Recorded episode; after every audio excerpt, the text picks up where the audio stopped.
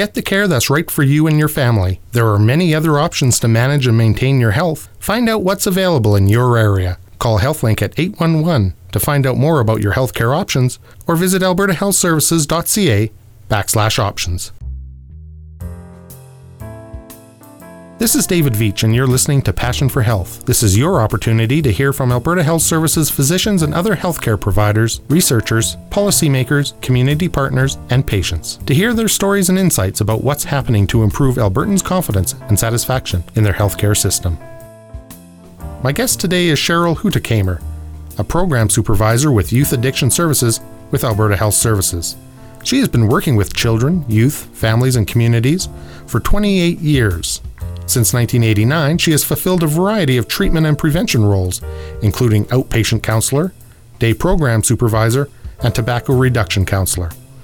In time for National Addictions Awareness Week, I spoke to Cheryl about what parents can do to prevent alcohol and other drug use in their teenagers and what steps they can take if they suspect their teens are abusing alcohol and drugs. I believe that the majority of teens are still using primarily alcohol and marijuana. When we start moving into other substances, I think the numbers reduce significantly. But certainly, one of the things we know is Canada is one of the top prescription drug consuming countries in the world. I think second only to or equal to the United States. And so, something we're seeing now that maybe we didn't see back then is the abuse of prescription drugs. Such as? Oh, things like Ritalin. Um, we hear a lot about fentanyl these days, these sorts of things. Young people sometimes feel they're a safer alternative because they're pharmaceutical, when in fact, any drug that's not used as intended can certainly be damaging.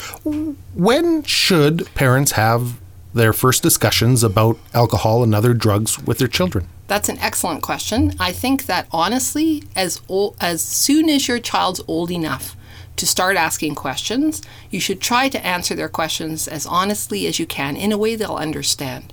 So, with my own children, what I found is they were quite young when they started asking questions about cigarettes. How young? Uh, four, five. Um, we don't smoke in our house, but we would go out in public and they would see people smoking. They'd say, What's that person doing, mummy? And so we would start having conversations about, Well, that person's smoking tobacco. Some people choose to smoke tobacco, but they can get addicted to it. That means they want it all the time. Uh, tobacco's not very good for your lungs, it's very expensive. Um, so we would have those conversations using words they would understand at age four and five. Factual and a little bit of editorializing as well. Well, you want to be honest with them because kids are very bright. And if you start out telling them exaggerating or using scare tactics, within a very short period of time, they become old enough to find things out on their own. They start comparing what they're hearing with what you've said. And if you're misleading them, you can lose trust. So you want to really be factual. You don't want to judge the person, you want to talk about the behavior, but you want to have these uh, conversations. If they're asking you questions, it shows they're ready to start having these conversations. But you want to have these conversations regularly on an ongoing basis from childhood all the way up. Uh, research shows parents can have an influence on their adolescent or young adults behavior around alcohol all the way into college and university. So, really, it isn't a one time thing. It's not something you can say, oh, we've had the talk, I can check it off now. Do you wait for the child to broach the subject, or are there ways to introduce the subject that doesn't seem like a non sequitur. You're talking about what you did at school today. Oh, by the way, let me talk to you about the dangers of fentanyl. yes. No, I think there are ways, definitely, especially as a child gets older and they become more cognizant of things like the news. Like stories in the news are an excellent segue into discussion. And often it's maybe. Um, a celebrity who's gone back to rehab or passed away from a drug overdose. Um, there's articles in the paper all the time about fentanyl, and I think it's a really good way to say, geez, what do you think about that? You know, what do your friends think about this celebrity? Is that cool? Are they kind of sad? Like, what, what, you know, would your friends, you know, have you heard about other people that you know using these substances? And you can use it as sort of like an in to have these discussions. Before you have that conversation with your child, isn't it incumbent upon the parents to know the, some of the facts about this? I think it is very important for a parent to educate themselves. They don't need to have all the answers, but I think they need to go to a reputable source like a, a Health Canada website, an Alberta Health Services website, a government based website, and just do some reading about marijuana and alcohol for sure, because we know those are the two substances that a young person's most likely to be exposed to to have available to them when they're young. Certainly, you should read about other substances too. A really good one to read about right now would be fentanyl because we're hearing a lot about it and it's so, uh, the potential for overdose is so high with that substance. So I think a parent can educate themselves because then they become a credible source for their young person. They're not speaking off of the top of their heads or they're not saying, I don't know. But parents shouldn't be also held back by the fact that they don't know, that they feel like they don't have the answers. Because one of the most powerful things you can do with your young person is say, That's an excellent question. Let's go find that information and sit down together and go to a reputable website and read it together. And what a wonderful way, again, to generate one of those discussions, one of those dialogues. It's to read it together and say, Well, what do you think about that? Huh? I didn't know that. Did you know that? And have, you know, again, it's a lovely entry into uh, one of these ongoing discussions that needs to take place so that you're establishing that relationship with your young person. How do the how do those conversations change as the child gets older? Another excellent question. I think that obviously when your child's 5 or 6 or 7 and asking about tobacco or even other substances, you're going to say much different things than you would at 14, 15 or 16 as their child ages, the proportion of young people using substances goes up. So it makes sense that as they get older, as their social life, their social circle expands to to revolve more around their peers and less around family, they're naturally exposed to these things. So the conversations I had with my children when they were little versus when they were 14 and 15, you start to be a little bit more um, explaining what your expectations would be around behaviors related to substances and having conversations with them around what you would be okay with, what you definitely would not be okay with, and what the consequences would be if these rules were broken. And having that uh, conversation together and saying to your young person, what do you think would be a good consequence for me to give you if you came home and I found out you'd been drinking? And having them have some input into that consequence makes it more likely that they're going to adhere to the rules. Uh, coming down and saying, if you do this, this is what's going to happen, those sorts of things don't tend to support that dialogue, that relationship, and sometimes the young person will then just do it and hide it from you. Not that they won't necessarily try and hide it anyway, but I think those open dialogues, that back and forth, them having some input and some say is a much better way to uh, gain positive results. The example that you're giving has some assumptions behind it that there is a mutual respect between uh, the child and the parent, and maybe that the parent doesn't have an addiction problem himself or herself. Is it much more difficult to have those sorts of messages for children if children are seeing drug and alcohol, uh, alcohol and other drug use within their own home? I think it is to a degree. Um, parents can also uh, set a good example in terms of alcohol use, for example. They can talk with their child about how when mommy has a drink, she doesn't drive after. Or when people get together to socialize, they might have a few drinks, but we serve food. And at the end of the night, we put the coffee on, and the people who've been drinking don't drive home. So there's sort of split, it's a split there because if, if you're using alcohol in a socially appropriate manner and responsible manner, you're actually kind of setting a good example for your child. Um, but I, you raise a wonderful point is that we put a lot of pressure on parents to be the ones to prevent substance abuse in their teens, but some parents may struggle. They may not have been parented in that way themselves. They may have factors in the home that make it extremely difficult for them to have time to spend with the child. Maybe they're working a couple of jobs, maybe they have a whole bunch of children, maybe they're dealing with their own issues around mental illness or addiction, and it may make it extremely difficult. They may feel very hypocritical having these conversations with their child. Again, I know around tobacco, the recommendation would be to say things like, oh, mommy's going to go outside and have a cigarette but man sometimes i sure wish i didn't smoke and it's so expensive and I, mommy doesn't like the way it makes her breath smell and and I, sh- you know, someday I'm going to quit smoking. I'm, you know, and ideally, the best thing a parent could do would be to quit smoking and help have the child see them go through that struggle and watch them uh, progress and and make those positive, healthy choices. But some parents, I mean, quitting smoking is extremely difficult and they may struggle with it. So identifying that struggle and being honest about the, the, the cons of that lifestyle behavior is also very important. What are some of the signs of teen drug use and abuse that parents should look for? I think that's a tough one too because some of these symptoms would be individual to the unique circumstances of each young person. I think what we know is certain things put a young person more at risk of substance use. So, for example, things like socioeconomic status, their relationship and success at school, whether they themselves struggle with things like a learning disability, uh, whether they, they can make friends and hold on to friends easily, um, you know, their own individual personalities. Uh, there, there are a, a, vast array of risk factors, and, and the, the, the way the belief uh, generally is is that the more risk factors a young person has, the greater the likelihood that they may make unhealthy choices. So if a parent is already aware that their child is struggling, that's something they should put put on their radar. But certainly what a lot of parents tell us is they start being more secretive, they spend less and less time with the family. Sometimes things go missing around the house. That could be alcohol, that could be other substances. This also sounds like being a teenager. Well, that's the hard part. Is some of these things like not wanting to hang out with your family as much anymore or wanting to spend more time with your friends, that's totally normal. Mood swings, well, that's again totally normal. So sometimes it actually comes down to things like um, they were doing really well in school and now they're not completing assignments or they're not attending or they're not doing as well as they once did. Certainly, if they're hanging out with peers who are substance using peers, it's very unlikely that a child who doesn't use substances is going to hang out with a group of friends who do. And if they're not using substances yet, hanging out with that particular peer group could lead to substance use. It's likely, like birds of a feather, right? Mm-hmm. Um, but also things like finding empty liquor bottles, finding rolling papers, finding cannabis in your house. Um, okay, let's talk about cannabis. You find cannabis in your house. Is cannabis a gateway drug?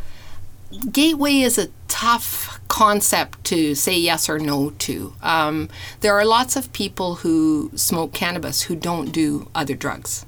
Um, there are people who do other drugs who never smoked cannabis or did it once or twice but didn't particularly like it.